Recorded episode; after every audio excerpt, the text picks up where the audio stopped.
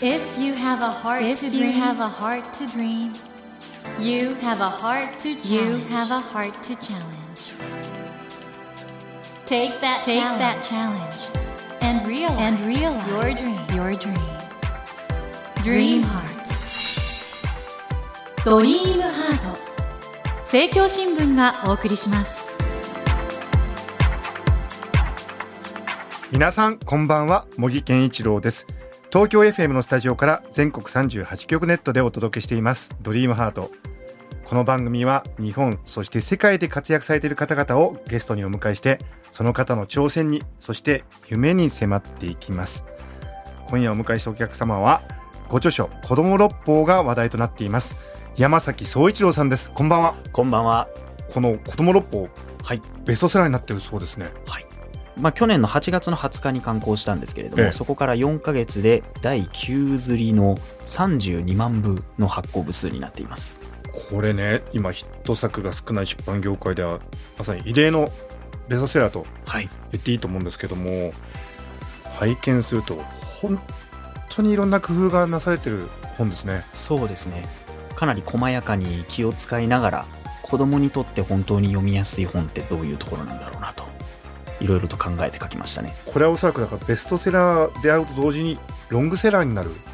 本なんだろうなとはい。思うんですけれどもいやそうなってくれればいいなというふうには思うんですけれども、はやっぱりこの本はいじめの問題っていう原体験から書いてる本ですけれどもちゃんと必要な子に届いてほしいなと思って書いてますのでちゃんとそういう子に届いてるかなというのを常に気をつけながら届けていきたいなというふうに思っていますはいこの本当に話題のそしてとても意義の深い子供六法をこれもう山崎さんが企画されたんですもんね。そうですね。実は出版するさらに5年前2014年になるんですけれども、学生だけで作ったのが一番最初なんですね。あそうなんですね。はい、で、まあ、もっとイラストも全部学生で作って、もう手作り感満載の薄い本だったんですけれどもそれが出発点です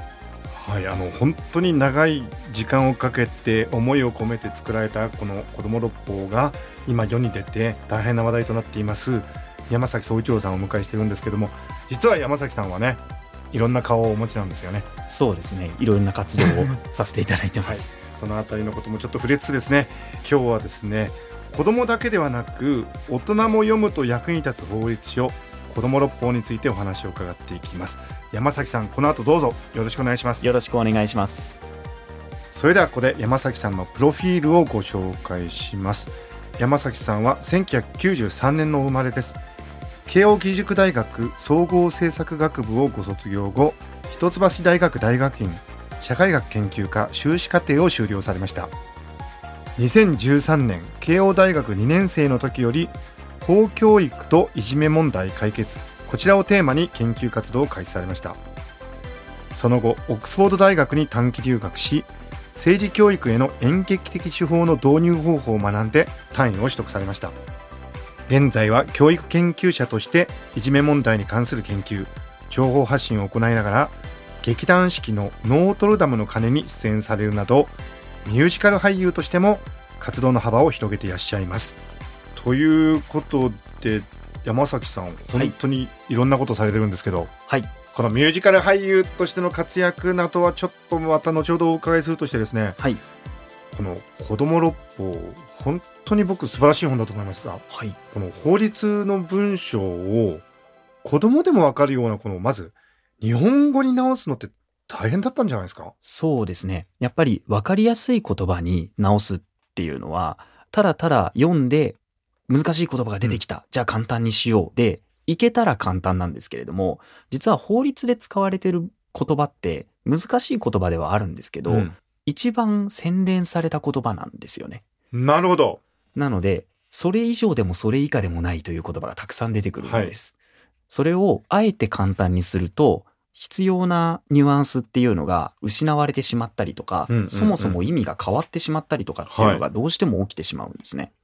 なのでそれを、いや、ここまでだったら、まだ正しいって言えるかなっていうギリギリのところを維持しながら、いや、この難しさだったら読めないから子供向けだったらここまで簡単にしないとっていうところを、ギリギリをやっぱり法律のそれぞれの専門家の方に意見を聞きながら、丁寧に丁寧に訳していきました。これとにかくこの本を作る過程で大変苦労されたってことは伝わってくるんですよね。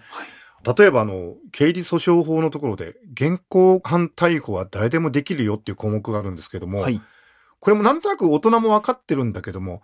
どういう時できるのかっていうと、体や服に明らかな犯罪の跡がある時って書いてあるんですけど、なるほどなと思って、はい。こういう条文を正確さと分かりやすさっていうのはなかなかこれ両立するの難しいとこもあったんじゃないですか？そうですね。なので、結局は入り口に過ぎないんだ。でも間違ったことを教えられないっていう、うんそういう判断基準になってますね。なるほど。今回あの、法律の専門家の方々があの、監修してくださったってことで、はい。この交渉もなかなか苦労されたそうですね。そうですね。端末の方に名前は載せさせていただいてますけれども、たくさんの方に協力いただいた一方で、もっとと言っていいと思いますけれども、たくさんの方に監修を辞退されてしまった本でもありまして、そうか。まあ、慶応大学の法学部の教授の方、それから東京高等検察庁の検事をされていた方とか、はい。弁護士の方、それから参議院議員の方、いろいろな方に監修していただいて、でも大変だし、正確さとかいろいろ問題もあるかもしれないからっていうんで、辞退されちゃった方も。そうですね。やっぱり荷が重いという方、うんうんうんちで辞退される方が多かったんですけれども、最終的にお受けいただいた方は、難しいっていうことを理解された上で、でもこの本が目指していることとか、実現したいこととかっていうものをちゃんとやっぱり理解していただいて、それでもやっぱり正確さっていうところには妥協なく丁寧に丁寧に考えていただいた方々ですね。山崎さん、この本をこれだけ苦労してはい。作ろうとされた実は動機ってのはご自身の人生にあるんですよね。そうですね。自分は小学校の5年生から2年間いじめの被害に遭っていたんですけれども、その時に自分の人権みたいなものが侵害されているという意識は、小学校6年生の時に日本国憲法の授業でやっているので、うん思ってはいたんです。でも、どうして権利は侵害されているのに誰も守ってくれないのかっていう、もやもやとした気持ちみたないるなのがずっとあって、それは中学校に進学した時に、偶然図書館で六法全書を読んだ時に、ああ、そうかと。え、偶然六法全書読まれたんですか？あ、そうなんです。それ何がきっかけで、なんか読んでたんですか？六法全書が。こっちだよとか。そうかもしれないですね。へえでも、いじめられてる子って大人たちが助けてくれないってことあるんだけど、実はそれ、六法全書の中にはその答えがあったってことですか、そうですね。うんなので、やっぱりその読んだ時には知っておきたかったなっていう後悔が大きかったんです。こういう話は、最初から知っておきたかったと。そうですね。これ例えばですね、子供六法の中に、いじめってあの何人かでやることもあるわけですよね。はい。そのことについて、この刑法の言葉ですと、共同正犯って難しい言葉になっちゃうんですけども、二人で犯罪をしても、責任は半分にはならないよと。はい。これ法律ではこうなってると。そうなんです。でもなんか意外とね、いじめてる側ってのは、例えば5人でいじめたら、責任は5分の1なのかなって思っちゃうんですけど、これもう一人でやってるのと同じ責任があるということなんですね。そうです。なんで、みんながやってるからまあ自分もっていう軽い気持ちだとは思いますけれども、うん実はその人その人一人一人がやったことっていうのは同じようにやっぱり裁かれるということになるんですね。これね、あの、例えば14歳になるまでは犯罪にならないのと。これはだから刑罰の対象にはならないと。そうですね。こういうこともちゃんと書かれてますし、これでね、僕ね、意外と大人でも知らないと思うんですよ。法律を知らないことは言い訳にはできないよと。そうなんですよね。法律を知らなかったから犯罪をしようと思ったわけじゃないですっていう言い訳は実は通用しないっていうことは、うんもう刑法の中には書いてあるんですね。はい。38条、恋というところで、法律を知らなかったからといって罪を犯そうとする意識、意思がなかったと主張することはできませんと。これだからね、こういうことを確かに子供時代に知ってたら、特にいじめられてる立場からすると、随分心の支えになるでしょうね。そうですね。やっぱりいじめられている側で、うん。大人もやっぱり言っちゃいがちなんですけれども、いじめられてる側にも原因がある。うんうん、で、それはやっぱりすごく自分を追い詰めていくことになりますし、うん自分がされてるのはもう自分が悪いんだから仕方ないんだ。死のうっていうふうに思ってしまったりとか、うんそういうのに、まあ助けを求められれば一番いいですけど、求められなくても心の支えになる本になってくれたらいいなと。そういうふうに思ってますね。そして山崎さん、あの、小学校の時はいじめられたんだけど、はい。中学校になったらちょっと違う立場にもなられたそうですね。そうなんです。これはあの部活動のトラブルが一番最初発端だったんですけれども、これはいじめの加害者になったんですね。うん。具体的にはどういうシチュエーションだったのかというと、部活の後輩と揉め事が起きた時に、うんその後輩の子が部活に来なくなったんですよ。で、それで部活動は自分が部長をしてたんですけれども、部活動の活動それ自体が何かとトラブルになるというか、立ち行かなくなってきて、その時にその被害者の子も含めた全ての部員で会議をするとう。いうんことにしたんです。うん。で、その結論として、被害者の子は来なかったんですけれども、はいその子が原因だから辞めさせようっていう話になったんですね。はい。で、それが、実は、その大人数で一人を追い詰めているという意味では、いじめだよね。実はいじめだったと。そうですね。それは後からはっきりとそういうふうに気づかれたと。で、それは自分が何もしないで気づいたわけじゃなくて、やっぱり先生から言われて、まあ、ものすごく厳しくやっぱりその時は指導をされて、自分の中では、やっぱりそれは認めたくない気持ちもありましたけど、うん今思えば本当にそうだったなというふうに思いますし、それでいじめ自体が止まって、その後は仲直りすることもできたので、良かったなというふうには思いますけど、逆にあの、自分はいじめの被害に遭った後にいじめの加害者になったので、そのショックというのはありましたね。ある意味ではだからいじめられる側もいじめる側も経験された山崎さんがそういう子供たちを救いたいと思って企画されたのがこの子供六法で本当にあの思いが込められた本だと思うんですけどはい。奥付けを見ますとですね初版が2019年8月30日とありますはい。この発行日には何かこだわりがあったんですか？そうなんです。本の発行日っていうのは、実は厳密ではないので、うんうん30日と言いながら、実は20日に配本っていう形にはなってもう書店には並んでたたとそうですね。なんですけど、どうしてもその次の日ですよね。9月1日うん、に間に合わせたかったんですね。これなぜなんですか？それは今年もやってくるんですけど、はい1年で一番うん子供の自殺の数が統計的に多い日なんですね。辛い話ですねそうですね。だそのいじめが原因とかそういうことで自ら命を絶ってしまわれているのがその新学期が始まる9月1日にが多いと。そうですね。じゃあその前にってことで。必ずや届けたいということで、その日の観光日っていうのはこだわりを持って進めてましたね。僕だからこのね、公文堂から子供六法っていうの出されたんですけど、大人が知ってるような社会常識を子供向けに解説する本ってのはなんか企画本としてよくあると思うんですけど、はい。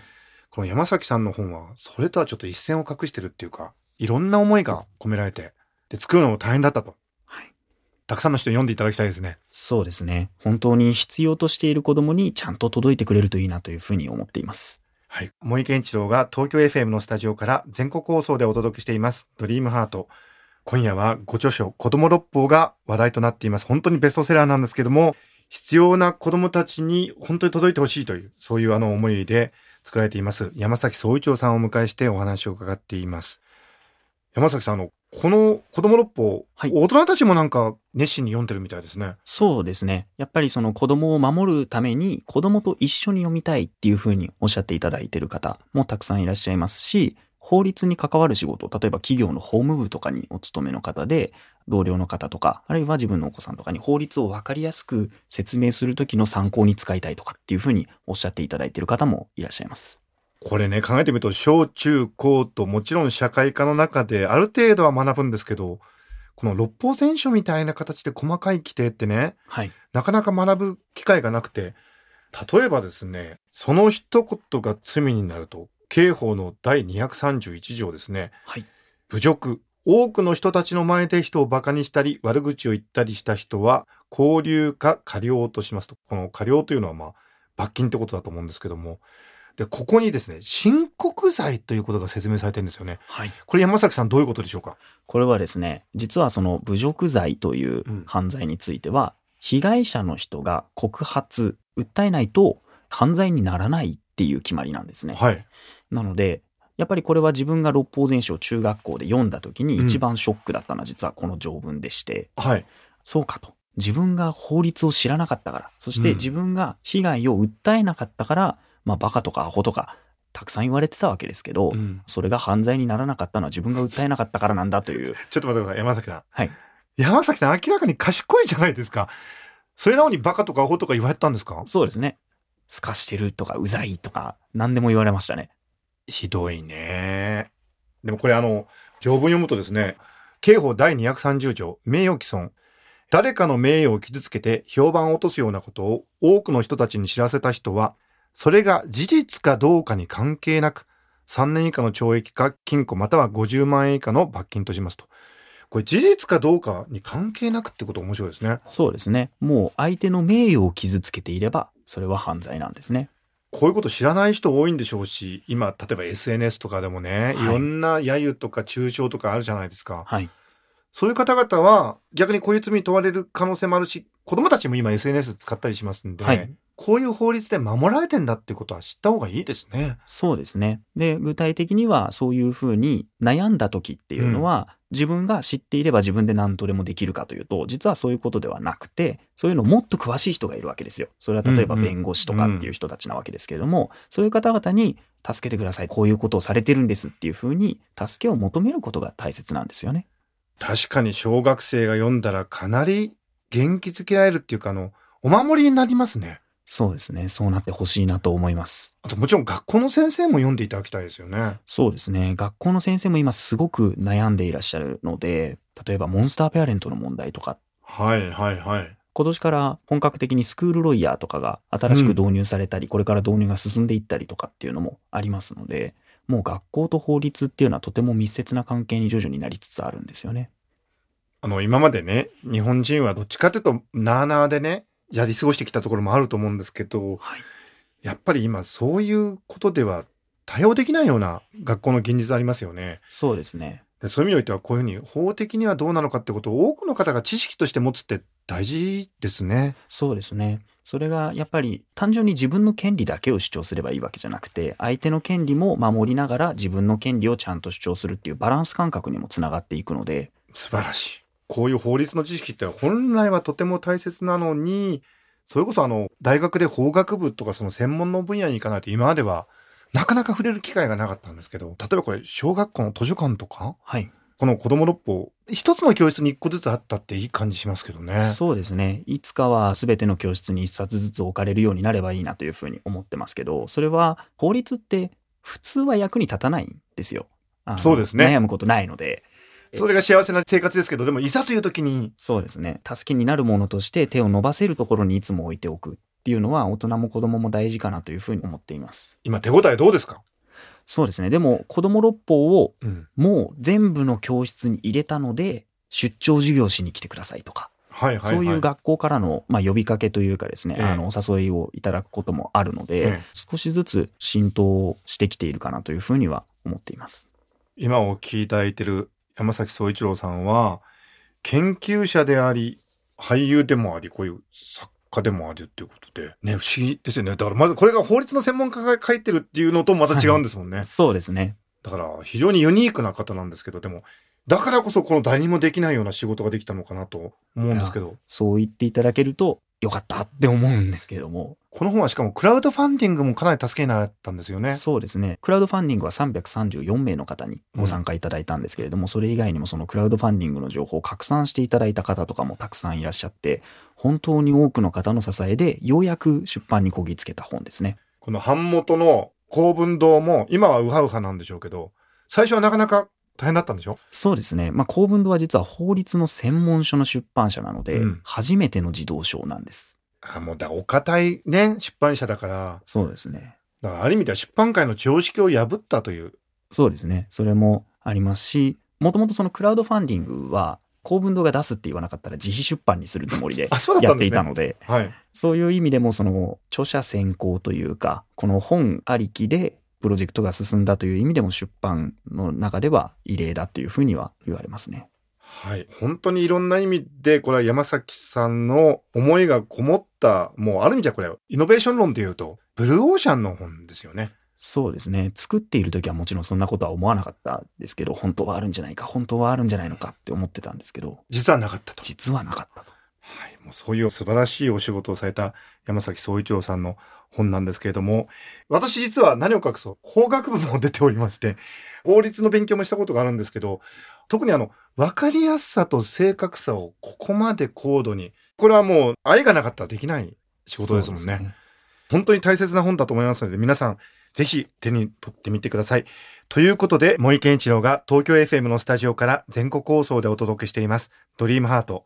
今夜はご著書、子供六法が話題となっています。山崎総一郎さんをお迎えしてお話を伺っていますが、そろそろ和解の時間となってしまいました。山崎さんは、この本だけで話が尽きる人じゃない。この本はすごい本なんですけど、まだまだいろいろあるんですよね。はい。そのあたりの話をぜひ来週また伺いたいと思います。はい。ということで山崎さん、来週もどうぞよろしくお願いいたします。よろしくお願いします。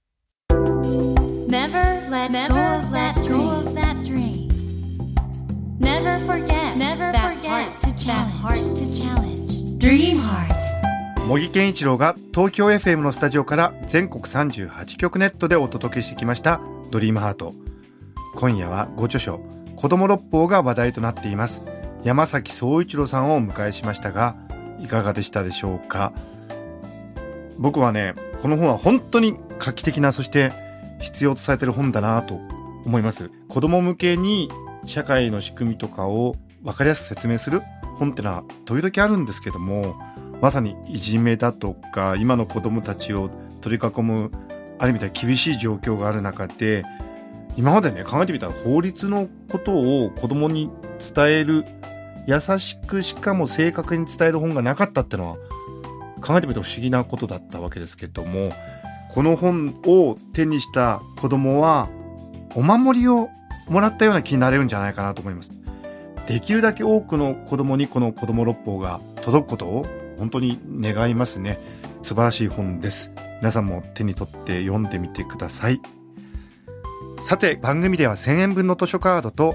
番組特製のエコバッグをセットにして毎週3名の方にプレゼントしています。ぜひホームページよりご応募ください。お待ちしています。